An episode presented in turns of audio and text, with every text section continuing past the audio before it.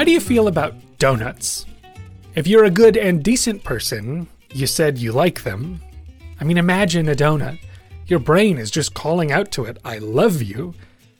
Okay, now imagine you've been challenged to eat a dozen donuts in one sitting. You accept the challenge, obviously, because, you know, free donuts.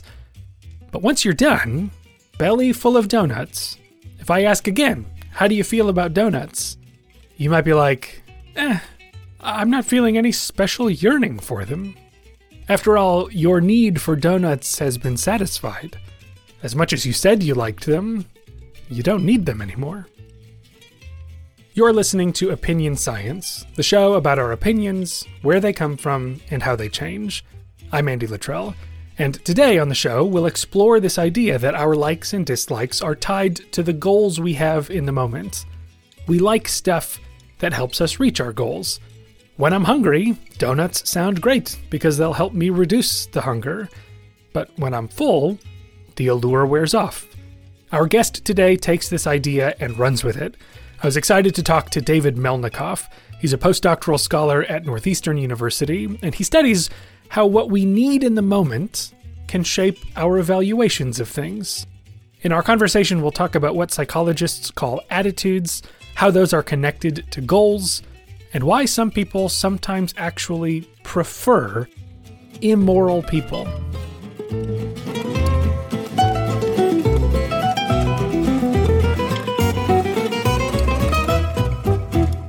I, I sort of thought that to set this stage, you know, on the show, the, I call it opinion science. I often use the word opinion when plenty of us know that that is just a replacement for the word attitude, but attitude means something sort of different in in common understanding. But I kind of think it's hard to talk about your work by subbing opinion in for attitude. So I wondered if you would just sort of set the stage by saying what attitude means to psychologists.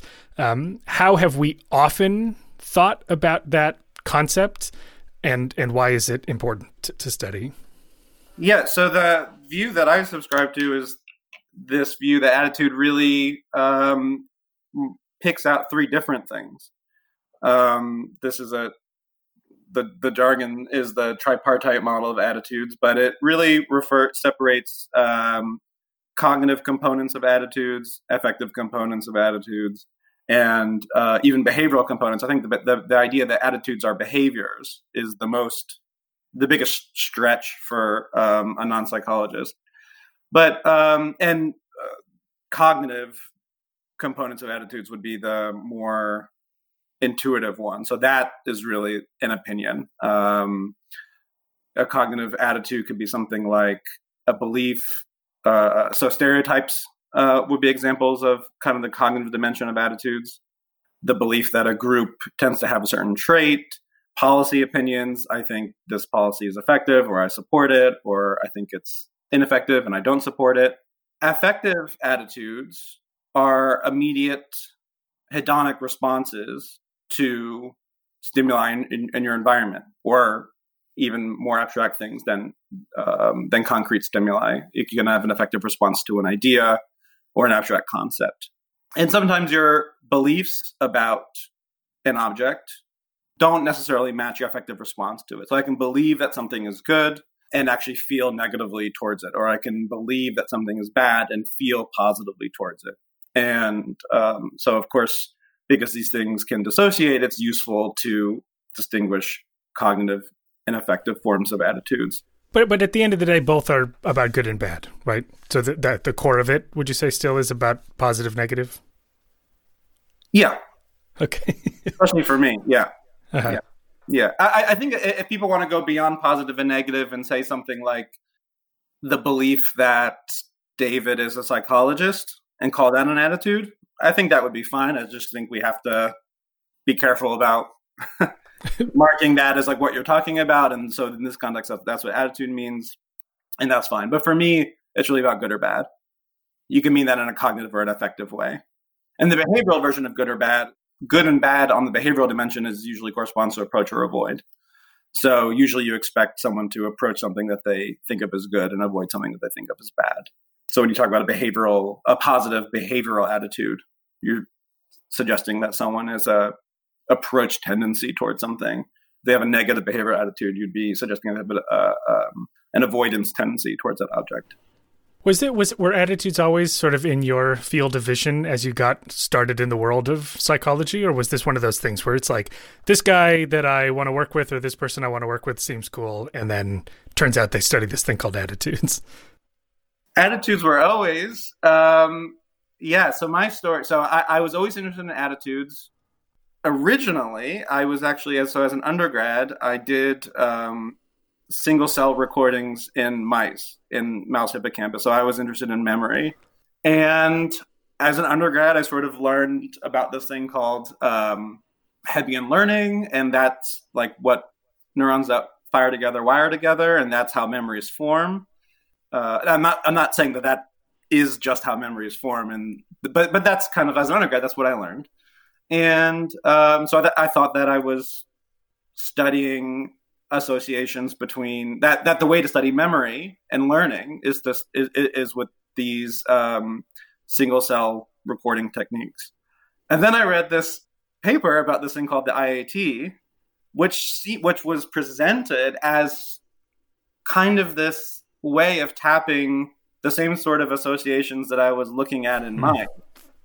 But uh, but these were super important associations in humans. These were associations between racial groups and, and, and negative evaluations. And essentially, I kind of thought that this was getting at the same things at a higher level, and I don't have to take eight mice and extract their brains and like use a microtome to cut. Like, I mean, there's a lot of work that goes into. Uh, not that there's not a lot of work with doing um, an IAT experiment, but there's a lot more work with doing um, single cell recordings, and you know, comparing racial attitudes to, you know, like associations between like objects and smells or something like that. For me, it was no contest. I, I, I had to go study um, these kinds of associations and use these tools. But yeah, I mean, I thought that I was doing essentially what I was doing in, in the wet lab in a dry lab uh, because the IAT was fundamentally getting at the same kind of uh, mental structure given the choice between what you were doing and what you ended up doing, I would also choose what you ended up doing.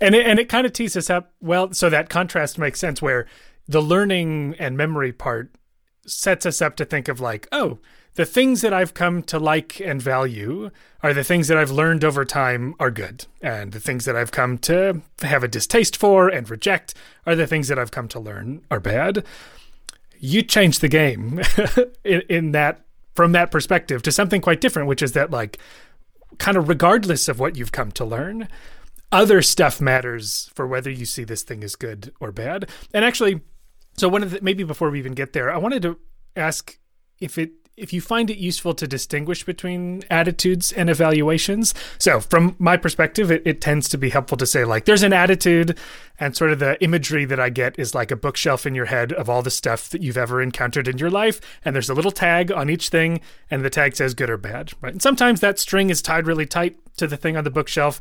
You go, oh, coffee? Love it. Tightly tie the good string to that cup of coffee in my brain. But other stuff, you go, eh, maybe I've I, there's a tag on it, but it's not t- tied that closely. But in the moment, right? Yeah, those things that live in my brain, those I might call my attitudes. But in the moment when you say, "Do you want a cup of coffee right now?" I in this moment, how I feel about coffee might be a little bit different than the thing that lives in the bookshelf in my head, and that I would call the evaluation. And so I wonder whether you would say that you're you see those two things as different? Because sometimes you, you talk about attitude change and i wonder whether that means like oh like how i see this in the moment is changing versus like no the bookshelf is changing. I'm changing out the bright the tag on the bookshelf. I like to be a little so so i totally share your intuition that there's the bookshelf in your brain on the shelves are a bunch of attitudes evaluations reflect the in the moment um, affective response or cognitive response, which for one reason or another may not be exactly what you pulled off the shelf. Um, so there's some somehow there's some noise in the process between I don't know how far this metaphor goes, but pulling the book off the shelf and opening it and then saying good or bad. Um, and um, I like to be a little provocative and use both evaluation and attitude to mean the same thing, which is just the in the moment affective response or cognitive response, and to just get rid of the bookshelf altogether. Um, I'm skeptical that there's any kind of bookshelf like structure when it comes to evaluation. Um, and therefore, just, you know, setting aside one concept, one like one attitude concept here and one evaluation concept here um, doesn't make a lot of sense to me, um, given the data. And I think that we can just use both of these terms. I, I would say either get rid of the word attitude, if, like if, if we're really committed to attitude being um, books on a shelf in our brain, then just get rid of it. But if we want to keep it, then let's let it mean the same thing as evaluation. Hmm. So, I mean, okay, so that sets the stage. And so you say that, you know, how did the data fit these two versions of the world?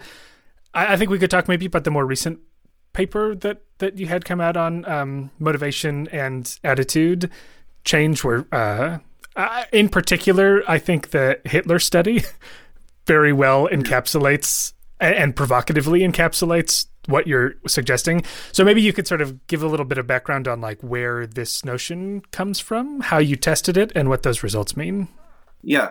So to so so to set the stage for the for the Hitler study, um, I think it's important to, I guess, briefly summarize the two things that I think of as contributing to these in the moment evaluations, because that I do think that there are at least two two kind of computations underlying people's in the moment evaluations, and the Hitler study really looked at one.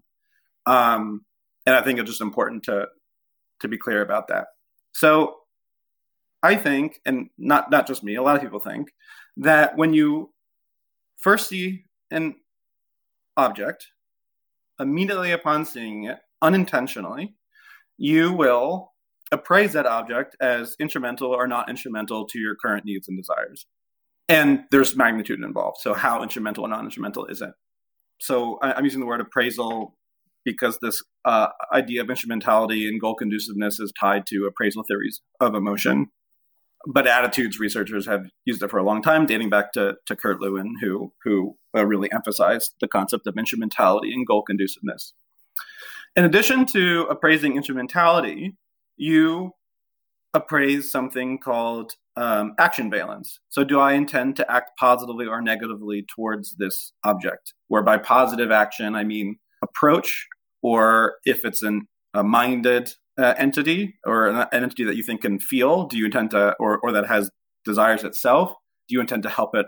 Whereas if you intend to harm that object or avoid it, that would correspond to um, a negative action. So immediately upon seeing an object, you appraise action valence. So I intend to help, harm, approach, avoid. And is this instrumental or not instrumental to my current goals? And your automatic evaluative responses towards the object is basically a readout of instrumentality and action valence. The more positive the action valence and the more instrumental the object, the more positive the evaluation. And vice versa for, for, for negative action valence and non instrumentality. So in the Hitler study, what we did was so uh, I think it's pretty uncontroversial that instrumentality is important for evaluation. Action valence is a little weird. Um, and so what we did in this paper was basically hold instrumentality constant uh, while manipulating action valence. And the way we did that was in most of the experiments, and, certain, and, and in the Hitler experiment, what we did was create a, a, game where people intended to participate in this sim- uh, in the simulation or, or, or a game which involved being an attorney in a trial. And the evaluations people made were towards the defendant, and they made those evaluations while expecting to play the role of prosecuting attorney or defense attorney. So if you're the defense attorney, you have positive intentions towards the defendant. You want to uh, uh, help them. If you are a prosecuting attorney, you have negative intentions towards the defendant. You want to harm them. So we asked two things. One, does intention valence in this experiment uh, alter implicit uh, uh, automatic evaluative responses. And crucially, in all of our experiments, we included, I think we called it like a attention turnoff manipulation, where you'd be assigned to the role, and then right before you'd automatically evaluate the defendant, we'd say, "Oh, just kidding." You're not going to be playing the game. We didn't say just kidding, but but we had the cover story, and um, and we said you're not going to be playing the game anymore. And that was because we worried that by saying, "Oh, you're going to be the prosecuting attorney, you're going to be the defense attorney," that would just people would take that as information that, "Oh, they assigned me the defense attorney because that person's good, or they assigned me the prosecuting attorney role because that person's bad." And and of course, if they did draw that inference from role assignment, that inference is still valid. Having said, uh, the cover story was um, your uh, operating system doesn't support the game, so you can't play it. So the inference still holds, so they would still believe whatever they believed before the cancellation after. Okay, and so the basic finding is that if people were in the prosecuting attorney role, that made their automatic evaluations more negative. If they were assigned to the defense attorney role, that made their automatic evaluations more positive.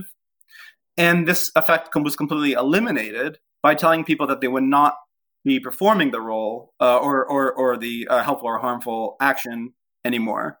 They never actually engaged in any helpful or harmful behavior. The, you know, what mattered is whether you intended to help or harm the target. We wanted to see if this worked with even really extreme attitude objects. So in one experiment, the defendant was Adolf Hitler, and we i mean just in case anyone didn't know like we, like we had like this very uh, vivid reminder of all of the atrocities of um, of the holocaust to start the experiment with and, and all the atrocities were listed under uh, a picture of uh, of uh, Adolf Hitler and so after you know reminding people of all of this we assign people to be the prosecuting attorney or defense attorney, and and and I'm doing uh, air quotes, but Hitler's war crimes trial. And this, I mean, admittedly, this is kind of a weird situation, but it's, it's just a game, and they're going to have to be prosecuting a defense attorney. And they, again, they don't do anything. They've just been assigned to the role of defense attorney or prosecuting attorney, and then they find out that they do or do not actually have to uh, go through with the role. And what we found was that being assigned to the role of defense attorney increased implicit positivity towards Hitler, did so just as much as it did towards novel attitude objects, which we used in our other experiments. And in fact, the control stimuli in this experiment were just some like smiling white men. And the and implicit evaluations were not significantly more negative towards Hitler than the control stimuli. And this and this completely went away. And as soon as we told people, "Oh, you don't have to go through this anymore," the effect goes away.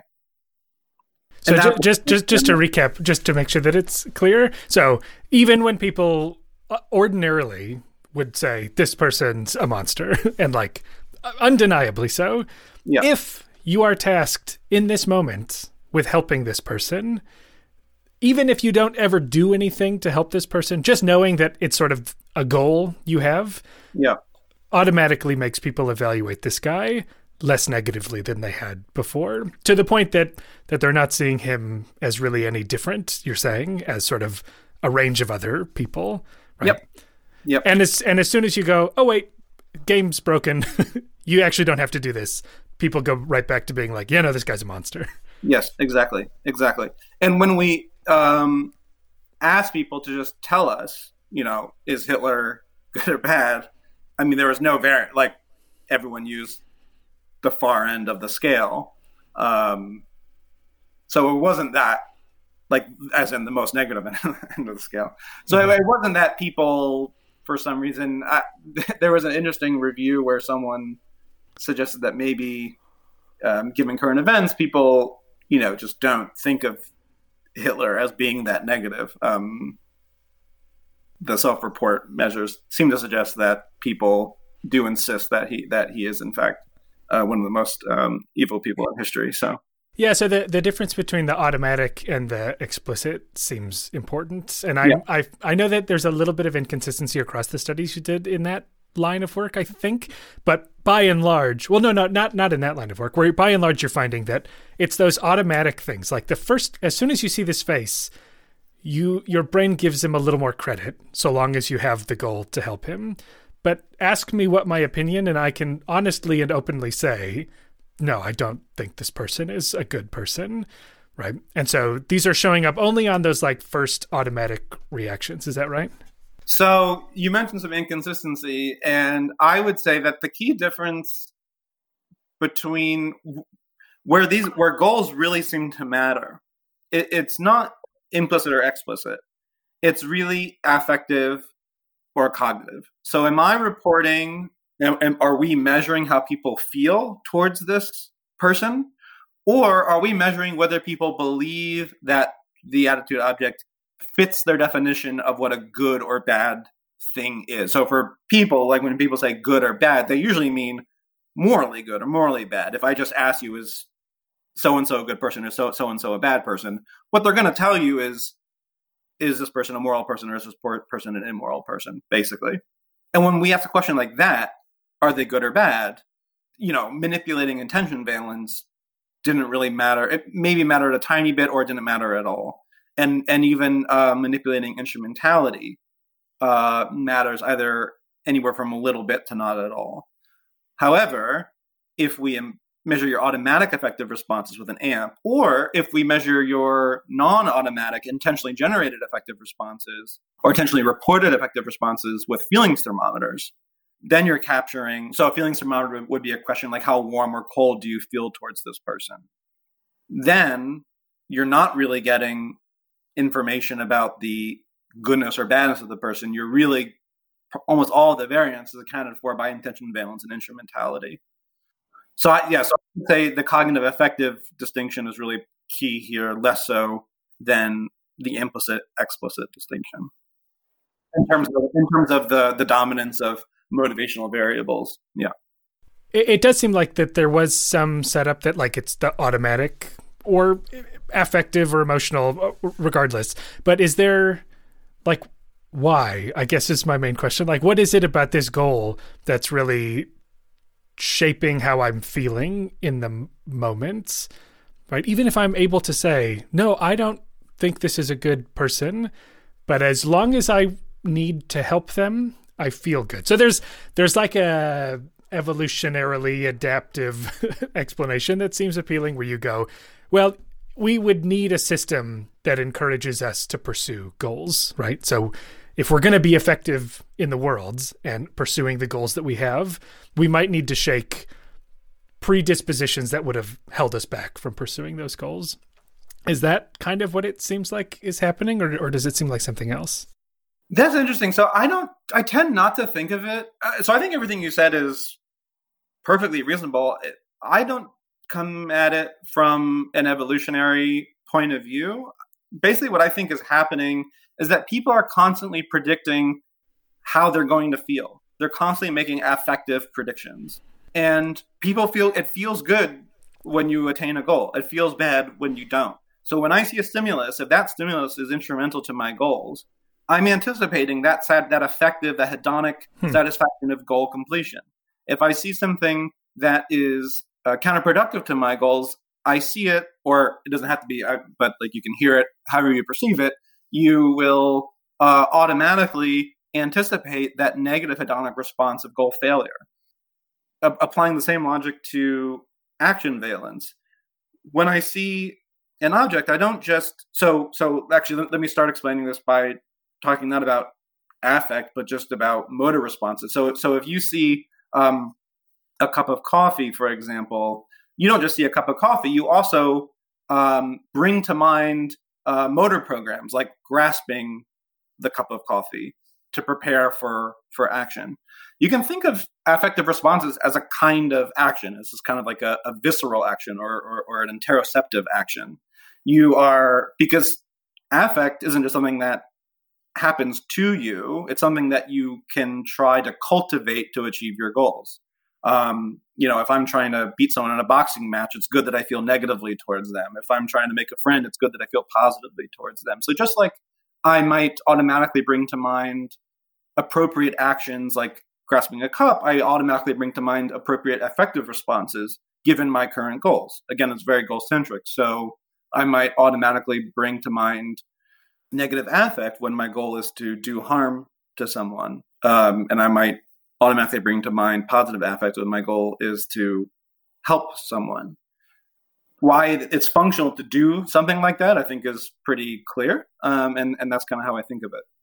It's sort of the the the feeling of achieving the goal is making me think in those trial lawyer scenarios where if you go my goal is to win this trial you go like i feel good whenever i develop a case that's going to help me win so my eye is on the prize in other words exactly. and i can sort of distract in some ways whatever i had thought of this person before doesn't matter right? So long as I'm trying to to pursue this one goal, and it's going to feel so great when I win this case.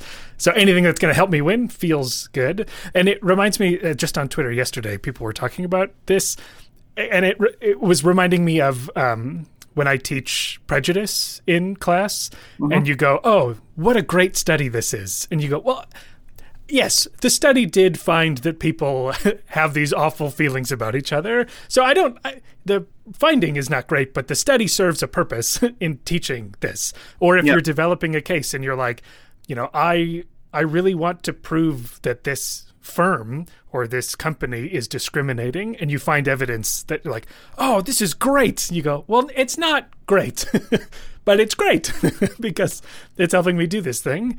Uh, it seems to me like that is a very similar.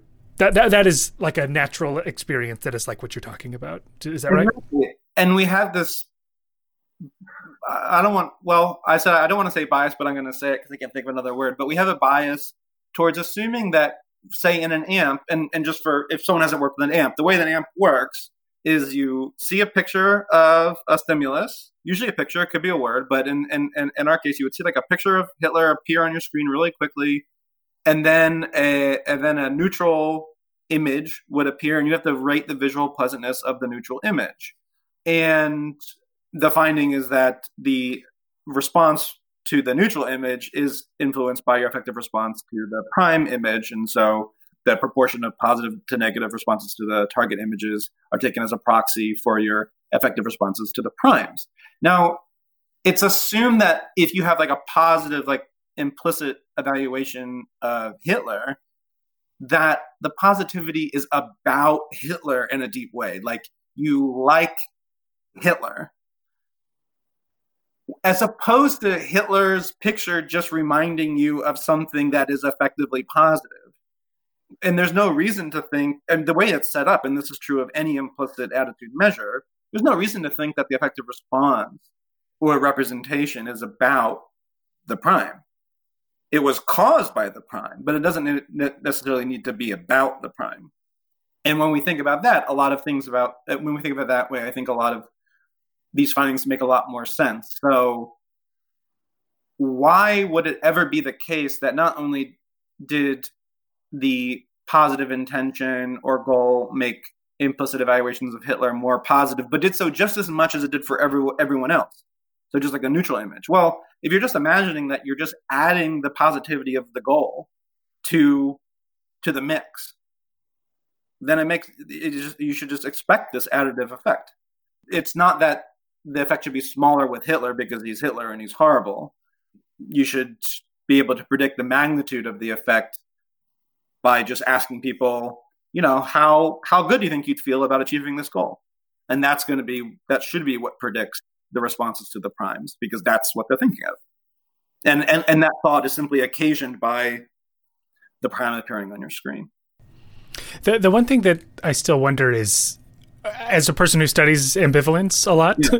Yeah, a lot of this reminds me of of this question of like, sure, I'm maybe turning the dial down on my negativity because this person is going to help me reach some goal. But at the end of the day, like the the attorney who goes, I I want to win, who still might go like, mm, but am I winning by defending someone that I don't actually think is that great?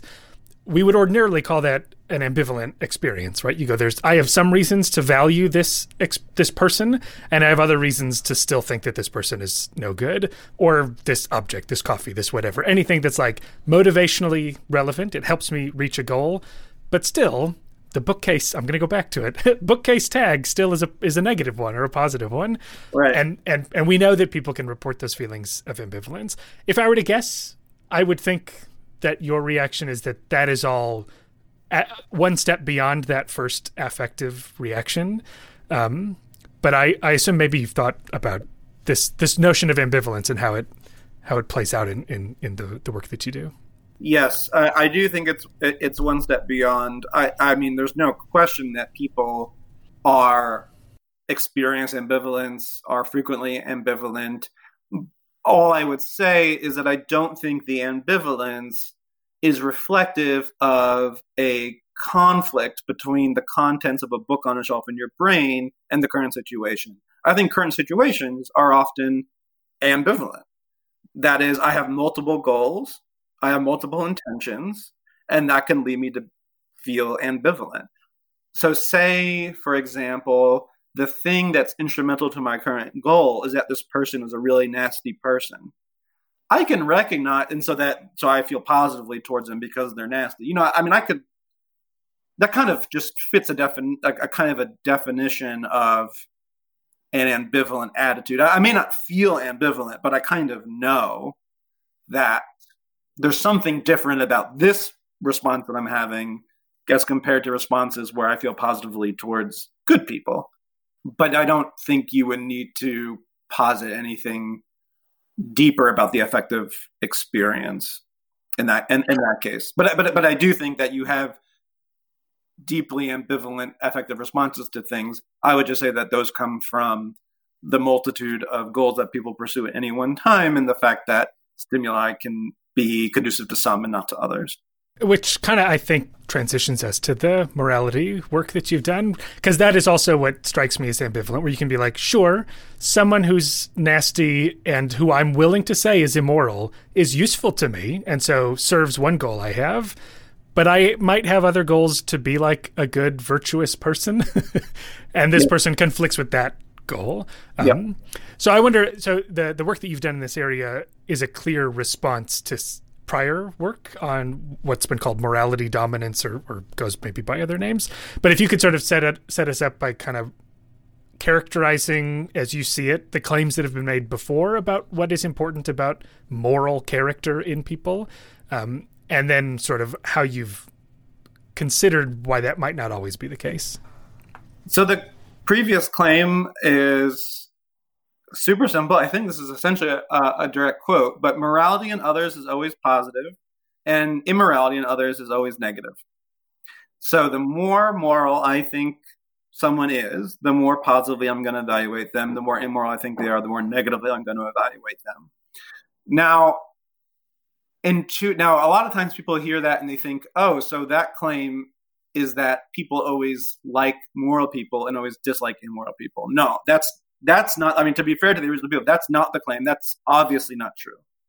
So, first of all, a lot of times when people say morality in this case, it's morality in the eye of the evaluator.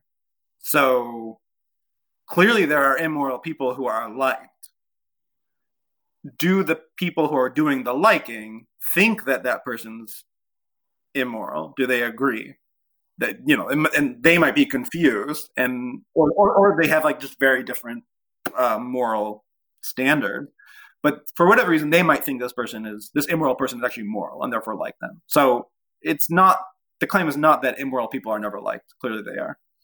Um, it's also you know it's uh, it's clearly also the case that i can believe that someone is immoral. I can find that bad, but I can still like them overall because they have other qualities that are good. They're physically attractive. They're um, whatever. They're they're competent. They're what, whatever it is. Um, they can have other uh, compensating qualities, which makes them positive on the whole. But immorality would still remain a negative a negative feature. The claim, the morality dominance claim is that the more I think you possess qualities that I view as immoral, the more negative I'm going to see you as being. So, what I think is of as immoral is going to have a negative influence on my evaluation of you. What I think of as being moral is going to have a positive influence. Meaning, so if if I deem you to have immoral traits, I should dislike you? More than you would if you deem me to have moral have traits. moral traits. Yeah, exactly, exactly.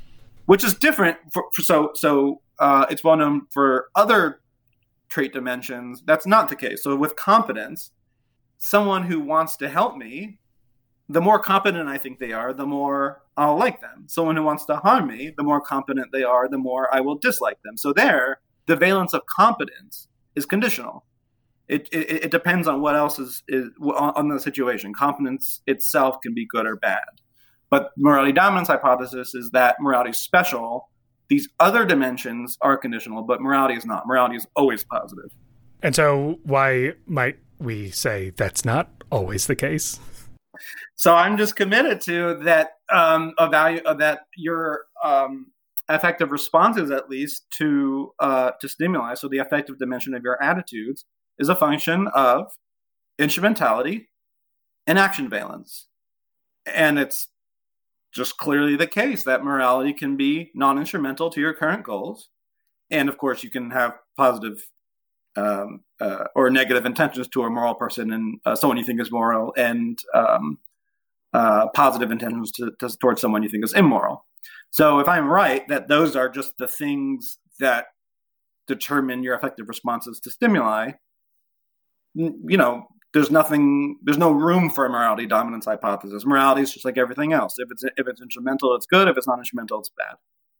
Affectively speaking. So that that that means nothing can be dominant. Would would you go so far? I mean, other than instrumentality, you'd say there's no feature of any object, person, or issue that is dominantly uh, dominant is sort of a weird word because it might suggest that like by default uh, averaging across all the experiences maybe most of the time right the dominant response is for it to be a, a valued thing or, or undervalued yeah. thing yeah. but it, it but it's more of like a black and white universal claim basically saying like always this is good and i think are you saying that this motivation lens, this goal lens, would say nothing is ever always good or bad? It will depend on whether it's good for you or bad for you. Exactly. And the other key so so this is this is the move that some people use when well let, so let me just say that when someone who endorses uh, something like a morality dominance hypothesis is confronted maybe with um, the importance of the motivational state, then the move is to say, well, you know, usually it's positive in most situations. But that's a very different kind of claim. I mean, yes, it's usually positive, but that's because it's usually goal conducive. I mean, you're it, it's a, psychologically what's happening is it, totally different if on the one hand you're positing that your mind is evolved to pick out moral features and immoral features and to convert them into positive and negative responses. Versus if no, there's nothing like that happening at all, your mind is designed to compute the instrumentality of the object, regardless of whether it's moral or not, and your intentions toward the object, regardless of whether it's moral or not, and then convert those appraisals into positive or negative responses. So yeah, I mean, I, I it's certainly true that on average, uh, morality is good, but that tells you very little about the mechanisms underlying evaluations of moral character. And I think that the actual mechanisms are are fundamentally different than what is implied, at the very least, and often explicitly stipulated under views like the morality dominance hypothesis. So it sort of seems like you could sort of find a middle ground that kind of captures the spirit yeah. of both, kind of like what you're saying, which is like usually people have a goal for which moral others are conducive. and so by and large, most of the time, people will prefer people that they deem moral over people they deem immoral.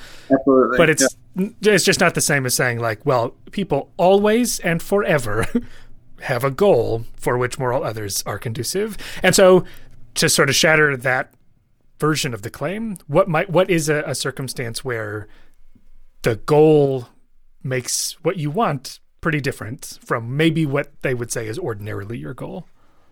So uh, April Bailey and I came up with a, a, series of such scenarios, and in one scenario, which will be familiar because I've already talked about this uh, this lawyer game, but one scenario is you are a prosecuting or defense attorney, and you are selecting people to be on a jury.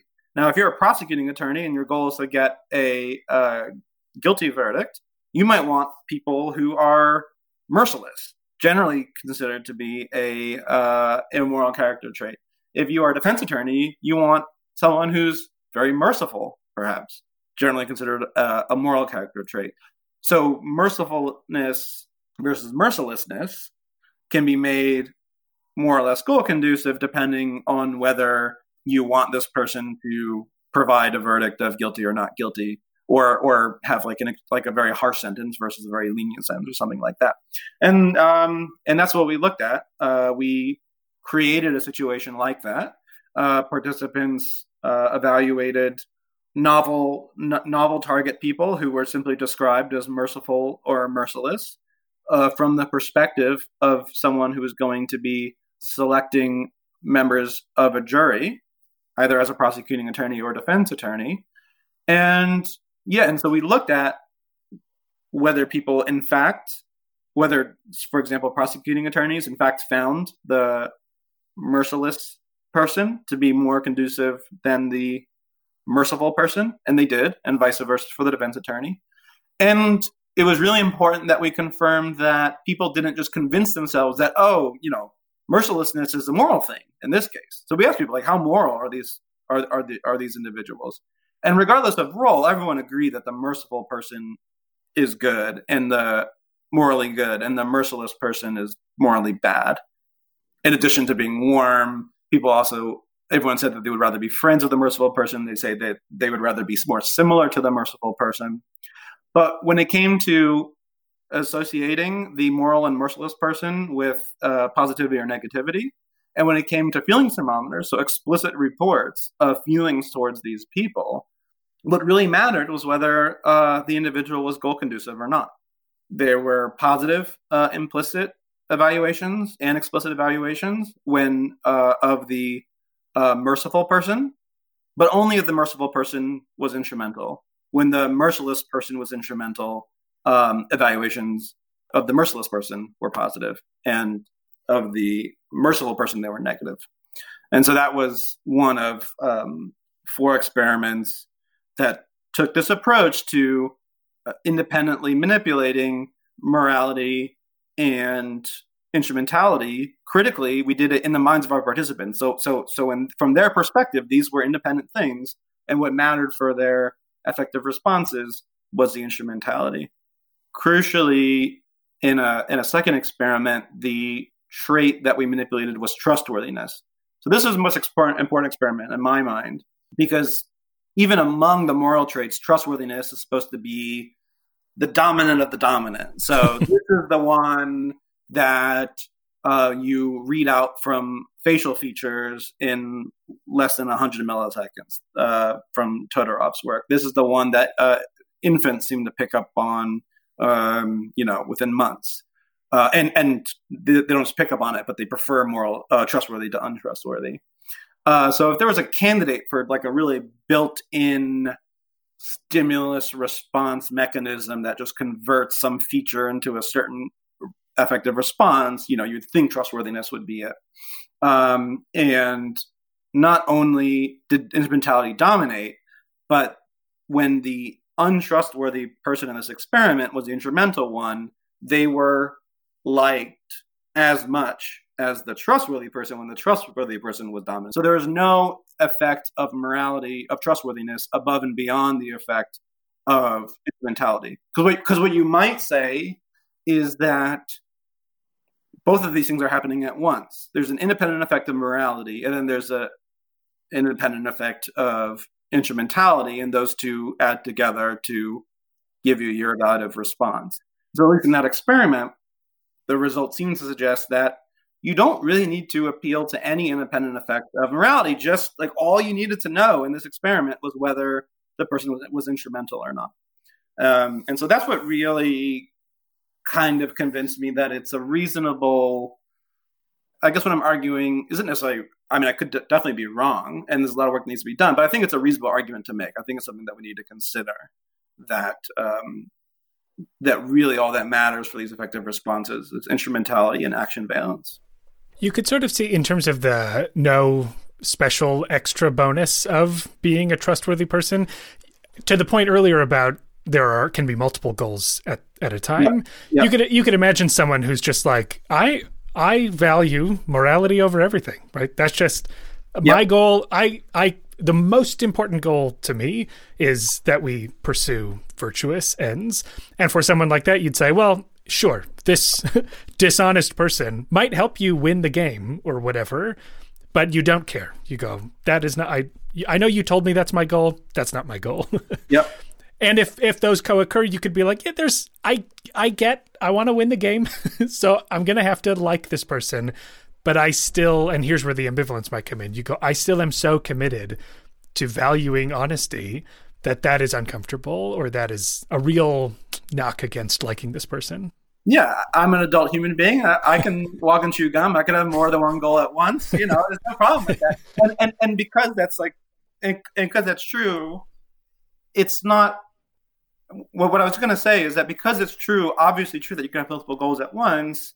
If we were to have found, I think it's kind of what you're suggesting. If you were, if we were to have found that there was a trustworthiness bonus, you know, we could have explained that by saying, still appealing only to goals. Well, you had this other goal, and it was not instrumental to that. So, en masse, the overall level of instrumentality was still higher for the trustworthy person when they're instrumental to the game goal than the untrustworthy person.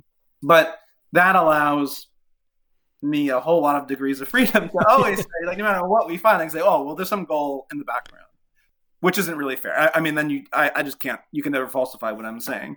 But in, in principle, if what I'm saying is true, then you should be able to find a case. You should be able to construct a situation where there is no morality bonus whatsoever. It, should be in principle possible to just completely eliminate it. Whereas on the morality dominance view, that just really shouldn't happen. There should always be mm-hmm. some bonus. And that's why I, I view that study as really important. Because if there is a bonus, then then we can both say, see, you know, I'm right. Well, I want to be mindful of your time uh, and just say thank you for for talking with me about all this stuff. This was super cool, um, and hopefully someday I'll run into you as a real person in the world. oh my god, I, I, would love that. I had a blast. Um, yeah, I mean, running into anyone would be amazing. But uh, I'd love to chat, chat more about this in person at a conference or something. That'd be great. All right, that'll do it for this episode of Opinion Science. Thank you so much to David Melnikoff for taking the time to talk about his work. You can check out the show notes for links to the research that we talked about. For more about this podcast, head on over to opinionsciencepodcast.com and follow us on social media at OpinionSciPod. And heck, how about you rate and review the show online to give new listeners the confidence to check it out? All right, that's all for now. See you in a couple weeks for more Opinion Science. Bye bye.